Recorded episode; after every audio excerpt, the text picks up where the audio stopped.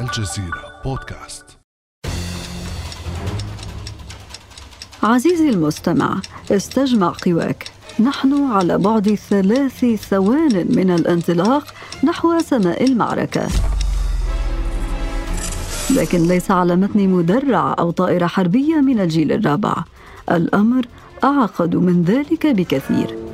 سنراقب ساحات المعركة عبر شاشات كبيرة ومن زوايا مختلفة. خلف هذه الشاشات. يجلس مقاتلون قد لا يرتدون بالضرورة أزياء عسكرية. يجلسون جنبا إلى جنب مع مبرمجين يتبعون لدول أو كيانات في إطار استراتيجية قتالية كاملة. وبينما تراقب طائرة دون طيار تحركها أجهزة تحكم أرضية كل ما يحدث تستهدف هجماتهم الإلكترونية مواقع وحسابات مؤسسات وهياكل حساسة في مناطق واسعة من العالم. وبالتوازي تنتشر أخبار جزء كبير منها وهمي لتأليب الرأي العام وإعادة توجيهه. إنه عصر الحروب الهجينة. وأكبر مختبراتها اليوم الغزو الروسي لأوكرانيا. فما هي الحروب الهجينة؟ وما هي أدواتها؟ وما قصة جيوش الظل الحديثة التي لا تمتلك سلاحا تقليديا؟ بعد أمس من الجزيرة بودكاست أنا أمال العريسي.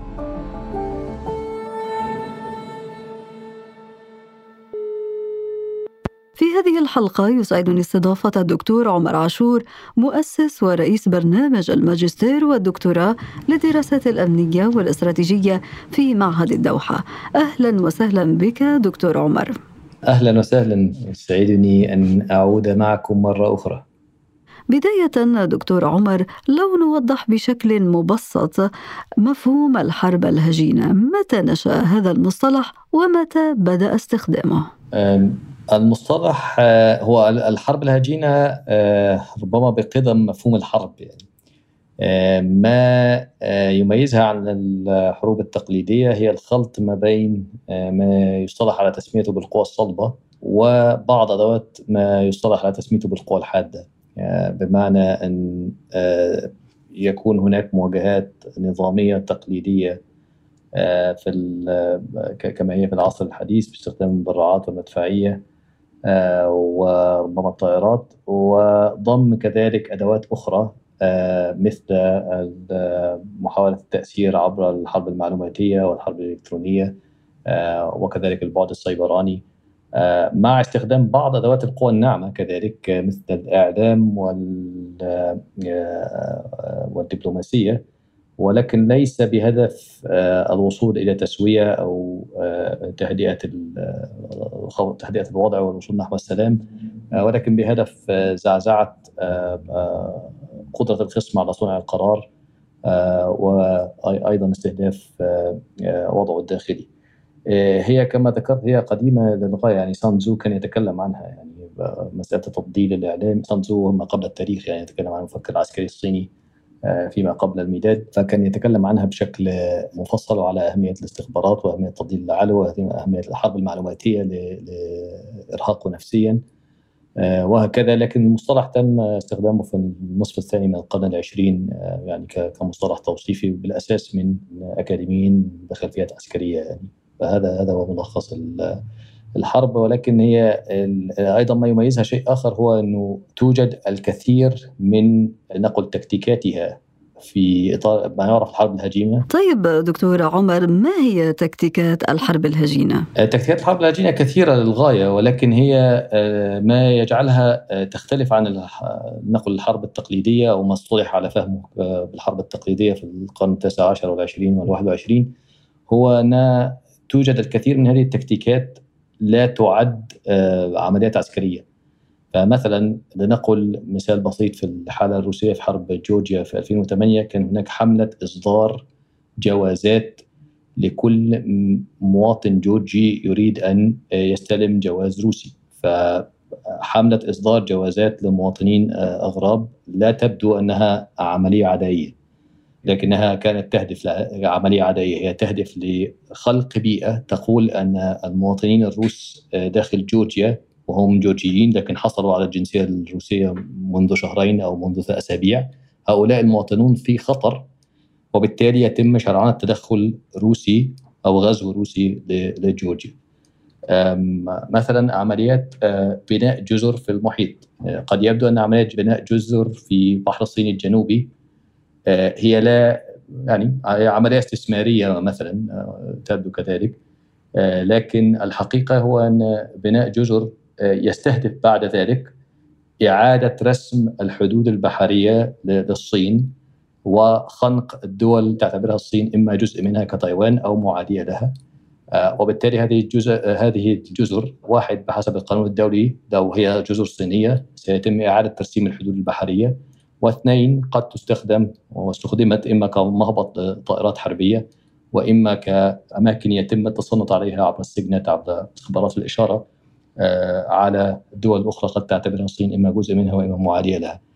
ويعني الكثير من هذا مهاجمة الأنظمة الإلكترونية والبنية التحتية للدولة الخصم محاولة زعزعة آه، الأنظمة الانتخابية لها نشر الشائعات والأخبار الكاذبة عبر التواصل الاجتماعي وغيرها يوجد كذلك تكتيكات أكثر عنفا من مجرد آه، بناء جزر أو آه، إصدار جوازات سفر أو مهاجمة حتى الأنظمة الإلكترونية والبنية التحتية والأنظمة الانتخابية لدولة الخصم منها مثلا حملات الاغتيالات وهذه قد حدثت في مثلا في الدونباس في في شرق أوكرانيا في فترة 2014 وفي القرم كذلك. منها حملات خطف واحتجاز الرهائن فمثلا خطف آه، أطفال لبعض السياسيين للضغط عليهم واستخدامهم كأدوات ضغط. آه، منها كذلك عمليات قريبة جدا من عمليات الجريمة المنظمة لكن هدفها ليس اقتصادي هدفها سياسي بالأساس. آه، وهدفها يعني خدمة المجهود الحربي للدولة التي تنفذ أو تتبنى هذه التكتيكات. منها كذلك اختراق الاجهزه الأمنية والاستخبارية والعسكرية للخصم. يمكن كذلك خلق تنظيمات أو التحالف مع تنظيمات مسلحة موجودة إما خلقها وإما التحالف معها لو هي موجودة ولديها بالتالي قدرات عسكرية وهو ما ما حدث مع الميليشيات الموجودة في في دونيتسك وفي لوهانسك والميليشيات انفصالية. دكتور عمر إذا تكتيكات مختلفة كما ذكرت منها الأخطر ومنها الأعنف والأقل عنفا لكنها كما ذكرت هي حرب في آخر المطاف بشكل وبأسلوب آخر.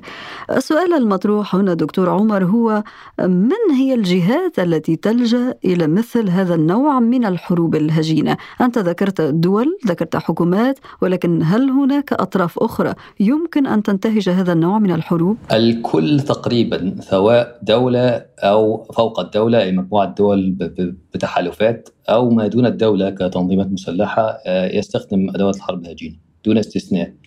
والسبب الوجيه في ذلك هو أنها الحرب الهجينة هي فعالة أو تكتيكات الحرب الهجينة هي فعالة للغاية. يعني فيما يخص مفهومي الفاعلية القتالية والفاعلية العسكرية آه، هو بالتأكيد تزيد من الفاعلية القتالية وتزيد من الفاعلية العسكرية. وكان يوجد آه، جيمس آه، ووزلي اللي هو المدير السابق للسي آي كان له تعبير ممتاز حين رأى كيف يقاتل الروس في القرم يتم الاستيلاء على أهم بقعة استراتيجية في البلاد دون إطلاق طاقة نار واحدة.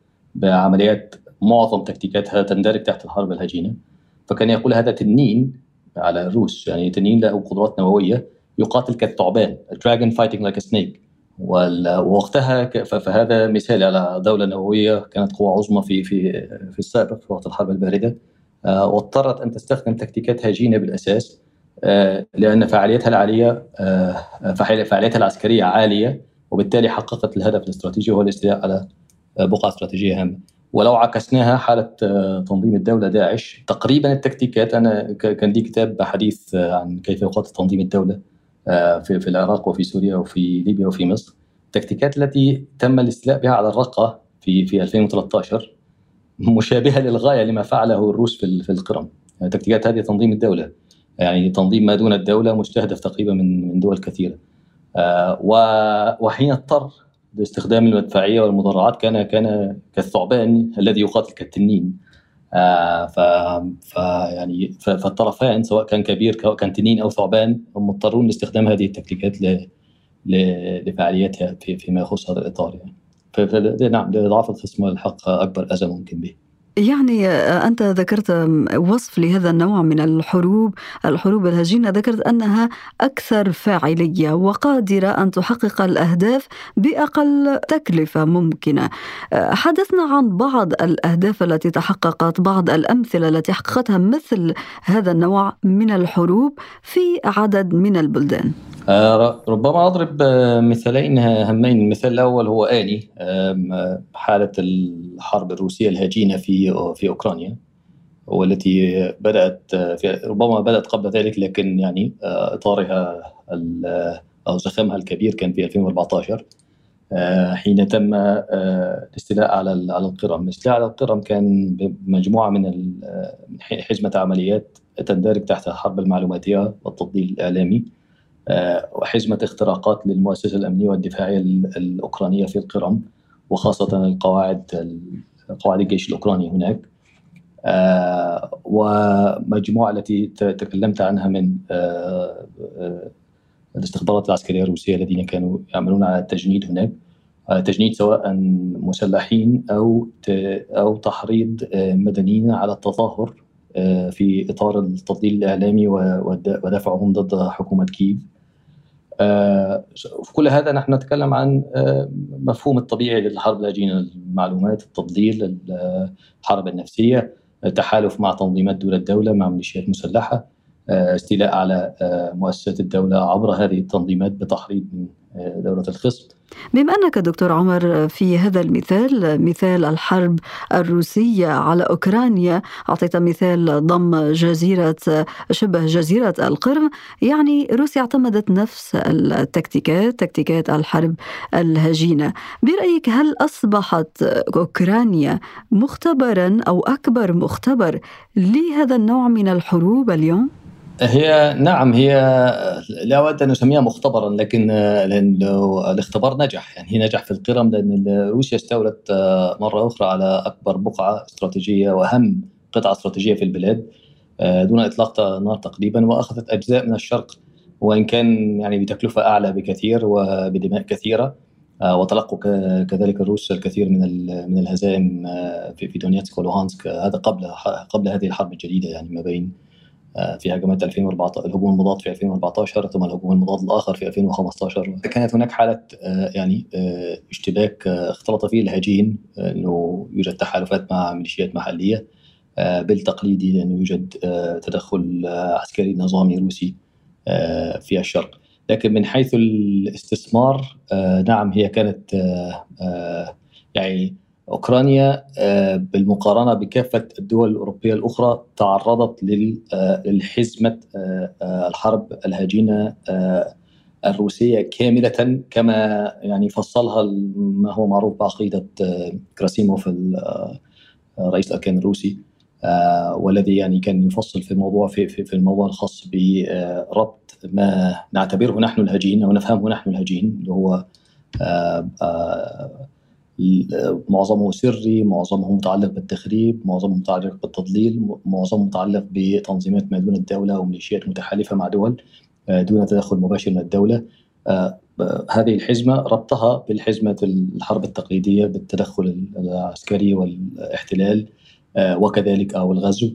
وكذلك بالتهديدات النووية على ذكر التهديد النووي الروسي الأخير دكتور عمر هل يندرج هذا أيضا في إطار أدوات الحرب الهجينة المعتمدة والمطبقة في أوكرانيا؟ هو ما يجعله خطير أنه هو تم توجيه يعني بقرار بإنذار أو وضع القاذفات الاستراتيجية والغواصات الاستراتيجية على أهبة استعداد يعني لكن التهديد النووي حدث آه، مرات عدة. ولم تتعرض له أوكرانيا وحدها تعرض له ليتوانيا تعرض له السويد والدنمارك في فترة ما تعرض له فرنسا. فلم تتعرض له الفترة السابقة ما بين آه، ربما 2014 آه، بعد الاستيلاء على القرم وردة الفعل الأوروبية والغربية. تعرض له العديد من الدول. لكن ليس بها بالطريقة السينمائية التي حدثت مع رئيس بوتين، لكن هي تدخل بالتأكيد في إطار الحرب الغير تقليدية وبالتالي فيما يعرفه الروس كحروب الجيل الجديد. وأيضا تدخل أحيانا موضوع التفاوض. يعني أنا أصنع الحرب وأصنع الدمار لكن يمكن أصنع السلم كذلك. ولكن التفاوض عادة عندما تكون هناك حرب جارية أكيد أن الأقوى سيفرض شروطه فيها. هل هذا أيضا من أدوات الحرب الهجينة الآن التي يتم تطبيقها في الحرب الأوكرانية الروسية؟ هي تختلف لأن موضوع التفاوض ربما يكون أكثر تعقيدا يعني. آه، لكن فيما يخص الهجين آه، الذي اود أن أقول المفهوم الروسي لما نعرفه نحن كهجين أوسع بعض الشيء لأنه يدخل فيه التقليدي كذلك آه، ويدخل فيه التقليدي بشكل نوعي لأنه هو لا يحرك في حالة القرم مرة أخرى لا لم يحرك الدبابات اولا ولم لم يحدث الإنزال اولا لكن حرك الدبابات وفعل الإنزال الجوي أو حرك الإنزال الجوي بعد أن المعركة تقريبا انتهت يعني انتهت لصالحه يعني. فهو مجرد كان الدخول التقليدي هو فقط لتأمين المكان. آه لا أكثر لا, لا, لا خوض حرب هناك. ولكن هذه المرة هل يبدو الأمر مختلفا دكتور عمر؟ يعني صحيح أنه كانت هناك في البداية حشود وتلميح دون تصريح نفي لامكانيه الغزو من قبل روسيا وغيرها من المؤشرات ولكن دخلت روسيا إلى أوكرانيا بدأ الغزو وانتهجت القوى الصلبة. هذا في يعني الأول الدينايبيليتي أو نفي المسؤولية هذا في إطار التضليل يعني أو في إطار حرب المعلومات وكذلك محاولة شرعنه أي تدخل بعد ذلك بأننا لم نتدخل وما يحدث هو شان داخلي وهكذا. حدث ذلك في 2014 وصدقه البعض يعني جزء من نصائح الحلفاء ألمانيا وإدارة ميركل وإدارة أوباما للأوكران الا يقاتلوا في القرم كان بسبب نوع هذا التضليل أريد أن أسأل هنا دكتور عمر هل أن أدوات الحرب الهجينة المتعلقة منها خاصة بالمعلومات المضللة بالحرب النفسية بمحاولة إضعاف الخصم عبر الضغط على المعارضين مثلا داخل نظام معين يمكن أن تتواصل دون اللجوء إلى القوة الصلبة يعني دون القيام بغزو مباشر على الأرض؟ آه يمكن طبعا. آه ومرة أخرى القرم حالة واضحة. لكن هي يعني يعني القرم هي الاستثناء آه، لأنه لم تنجح ربما في الحالات التي آه، أذكرها الآن لم تنجح إلا في حالات آه، قليلة للغاية وحين حتى تم التكرار في وقت قصير لم تنجح. وهذه المرة كان الجميع مستعدون. يعني أوكرانيا رفعت من استعداداتها ودفاعاتها فيما يخص الحرب المعلوماتية. أنا كنت زرت أوكرانيا حديثا عدة مرات. آه، في كل مكان في الشارع يعني آه، تنبيهات حول التضليل الإعلامي الروسي. آه، تنبيهات الشارع حقيقة يعني إعلانات في الشارع ضد التضليل الإعلامي الروسي ولتنبيه المواطنين على إمكانية التضليل الإعلامي الروسي. الاختراقات السيبرانيه كيف تؤمن اللابتوب الشخصي لك في الشارع الإعلانات في الشارع. وبالتالي تم رفع درجات الاستعداد إلى حد كبير. فبسبب يعني الخصم يتطور كذلك يعني هو المستهدف يتطور كذلك آه، بسبب ما ما حدث له. كان درس آه، حقيقة درس كبير آه، لهم لأنه في أوكرانيا فقدوا حوالي 17% من قواتهم الجوية ربع الادوات والمعدات الخاصة بالدفاع الجوي وهم في أشد الحاجة إليها اليوم.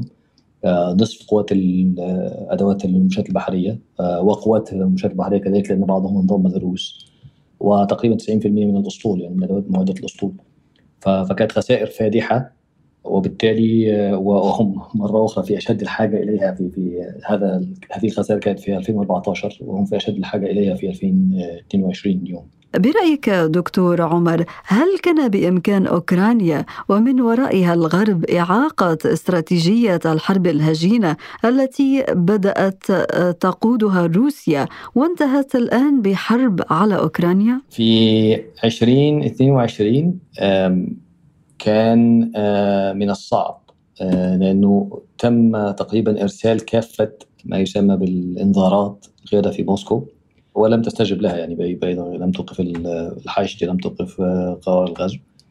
آه، رغم أن إلى حد ما كانت التقديرات الاستخبارية تقريبا مجمعة على أنه سيكون هناك غزو رغم أن تفاوت ما الذي سيغزو يعني هل هو هل هي مجرد محاولة آه، السيطرة على ما تبقى من مقاطعتي لوهانسك ودونيتسك ونتوقف هنا في إطار اعترافهم باستقلال هذه هذه المقاطعات.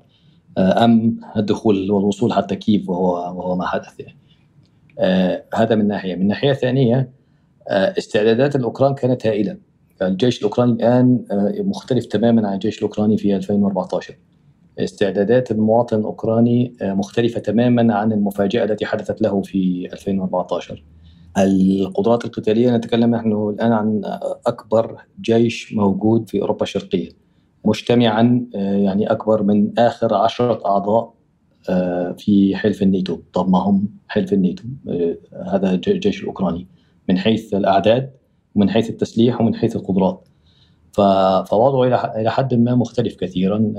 حتى البعد الهوياتي يعني مؤخرا كان لدينا محاضرة في واحد الدراسات الاستراتيجية بالمركز العربي وكنا نتكلم عن يعني كيف الهوية الأوكرانية صارت الآن ربما أقوى بكثير من حيث الولاء الدولة من حيث الولاء لأوكرانيا.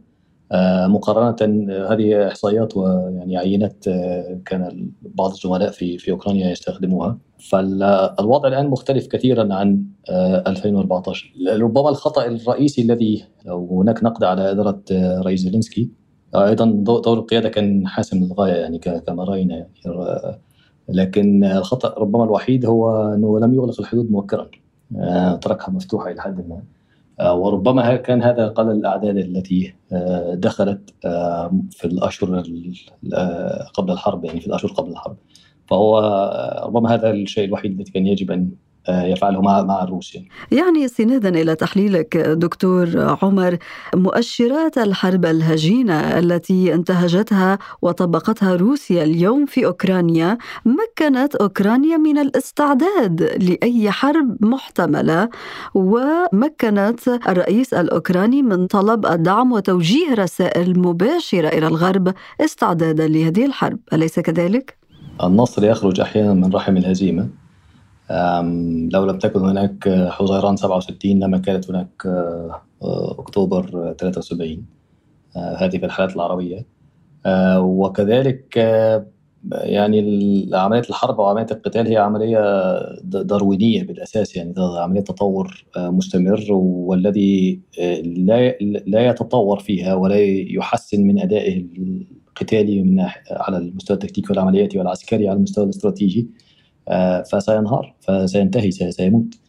آه، وبالتالي لا, توجد أي رغبة للأوكرانيين للموت هذه المرة. وأظن أنهم فعلوا الكثير يعني التطور العسكري الأوكراني كما ذكرت ما بين 2014 ل 2022 هو هائل. برأيك دكتور عمر كيف تؤثر هذه الحروب الهجينة مستقبلا على المنظمات الدولية الأممية سواء منها العاملة في حقل حل النزاعات أو الإغاثة أو حتى الثقافة؟ هي تعقد آه، الأمور كثيرا بالنسبة لهذه المنظمات لأنه يجب أن تحقق وتدقق في آه، معلوماتها. كيف تعمل يعني المنظمات الشقيقة أو في نفس المجال؟ آه، وهل هذه المنظمات مجرد واجهة أو أداة من أدوات الحكومة في إطار الحرب الهجينة؟ أم هي منظمات حقيقية؟ آه، أم هي حتى أحيانا تكون منظمة مختلطة يعني فيها وعليها؟ آه، أنا كنت أضرب مثالا بعيد عن أوكرانيا في حالات التنظيمات ما دون الدولة يعني. حين تم الاستيلاء على أجزاء كبيرة من الشمال السوري من قبل تنظيم داعش كانت الاختراقات تتم عبر آه، منظمات تدعي أنها منظمات آه، للدعوة الإسلامية ولكن هي كان هدفها هدف آخر ليس الدعوه الإسلامية ولكن كان هدفها دعوة لتنظيم مسلح في إطار حرب هجينة للسيطرة على بلدات الشمال السوري من المعارضة من المعارضة السورية المسلحة. فهنا يحدث بعض بعض الارباك آه، كما تسليح موضوع اللاجئين تحديدا آه، كما تذكرون في الأزمة في إطار الثورة في بيلاروسيا والتعامل معها من قبل الرئيس آه، لوكاشينكا هو يعني دعا اللاجئين للوصول إلى بيلاروس. ثم بعد ذلك في إطار يعني حشدهم على الحدود البولندية لإدخالهم في الاتحاد الأوروبي ولارباك المزيد من القرارات الخاصة بالسياسات الداخلية في الاتحاد الأوروبي والسياسات الخاصة باللاجئين. وأيضا في إطار آه، يعني آه، محاولة آه، إن سيكون هناك رد فعل محلي في داخل أوروبا عبر صعود اليمين الشعبوي حين يرى هذه الموجات من اللاجئين وهو يعارض ذلك. ففي إطار يعني خلق نوع من الفوضى داخل الاتحاد الأوروبي تم تسليح اللاجئين وهي ليست المرة الأولى يعني روسيا كانت تفعل ذلك منذ 2014 نفس الشيء على الحدود الفنلندية في مكان بعيد للغايه ولكن أيضا دفع اللاجئين هنا فيتم تسليح أمور في العادة لا تعتبر أسلحة مطلقا وتعتبر يعني بعيدة كل البعد عن الأدوات الحربية لكن يتم تسليحها في هذا الإطار في إطار الحرب الهجينة وهو طبعا له تداعيات كثيرة كما تفضلت على العمل الإنساني والعمل الاغاثي والأعمال الأخرى التي دعا إلى خلال الحرب. طيب دكتور عمر هنا نصل إلى تساؤل يهمنا نحن العرب، هل العرب مستعدون لمثل هذا النوع من الحروب الهجينة خاصة وأن هناك الكثير من الأزمات والصراعات والنزاعات المشتعلة في المنطقة العربية؟ يعني لا, لا أذيع سرا يعني تم استخدام هذه الحروب الهجينة أو تكتيكات الحروب الهجينه لكن للأسف ضد بعض العرب ضد بعض يعني لم تكن تستخدم ضد عدو مشترك ولكن رأينا بعض استخداماتها في في ليبيا في اليمن في سوريا وفي بعض البلدان الأخرى. حتى تم استخدام بعض الأمور في الخليج هنا. ولكن يعني الأمل هو أن لو تم استخدام مثل هذه التكتيكات تكون ضد عدو مشترك أو ضد الحث على وقفها تماما وربما تجريمها الوصول إلى سلام أفضل. لأنه في في اطارها حين تكون أدوات السلام هي تتحول أدوات السلام إلى أدوات فقط تخدم طرف ما في الحرب يعني ينهار السلام لا يكون سلام جيد وبالتالي ربما من الأفضل للجميع لكافة الأطراف هي فصل هذه ادوات الحرب الهجينه وخاصة الأدوات التي تبدو سلمية منها عن إطار الحرب التقليدية وإن كان هذا ربما يكون بعيد المنال في الوقت الحالي. هل برأيك من الوارد أن تصبح هذه الحروب الهجينة بديلا عن الحروب التقليدية؟ لا هي هي لن تختفي أو لن تكون بديلا ولكن ستكون عنصر هام للغاية في إطار استراتيجية عسكرية متكاملة وفي إطار تفعيل وتحديث ما نسميه بالفعالية العسكرية والقتالية فستكون جزء أساسي لكنها لن تكون بديلا. نحن أذكر حالتين سريعا حالة الحرب الاذريه الأرمينية حين كان الجميع يقول أن سلاح المدرعات قد صار صلاح من الماضي. ورأينا في هذا في إطار هذه الحرب الهجمات السيبرانيه الهجمات المعلوماتية تصوير الاداء القتالي الأذربيجاني الذي كان متفوق للغاية تصويره تصوير طائرات الحرب اثنين وهي تنزل في خنادق الجنود الأرمن الذين كانوا يحاولون الاختباء وتصويرها من طائرات بايرقدار تركية. ثم عرض كل هذا على ال social media وهو ما قتل يعني ال morale القوى المعنوية للجيش الأرميني.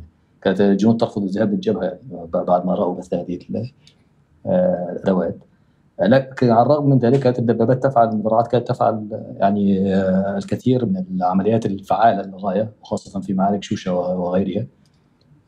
وبالتالي كان كان هناك يعني هذا كان يكمل ذلك مثل مثل الأسلحة المشتركة التقليدية. ما نسميه بالأسلحة المشتركه ال combined arms فهذا من ناحية من ناحية أخرى الجيش البريطاني وهو بالأساس يعني يحاول أن يقلل من استخدام أدواته في الحرب الهجينة رغم أنه أحد أساتذة هذا المجال تاريخيا.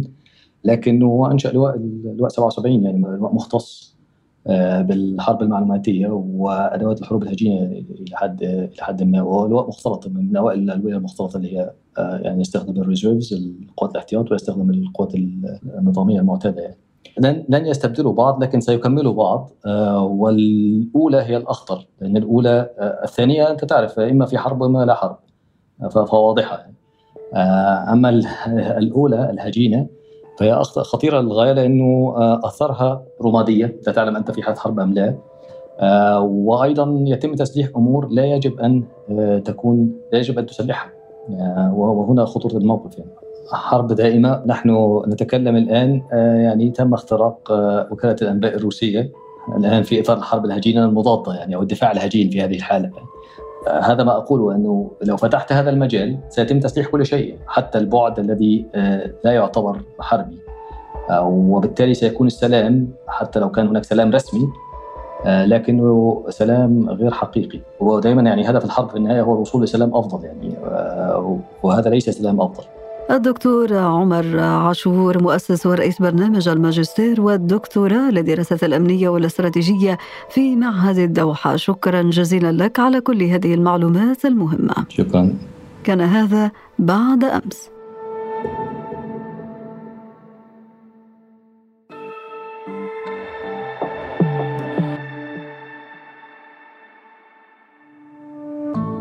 ابقى على تواصل مستمر مع الجزيرة بودكاست ولا تنسى تفعيل زر الاشتراك الموجود على تطبيقك لتصلك الحلقة يومياً.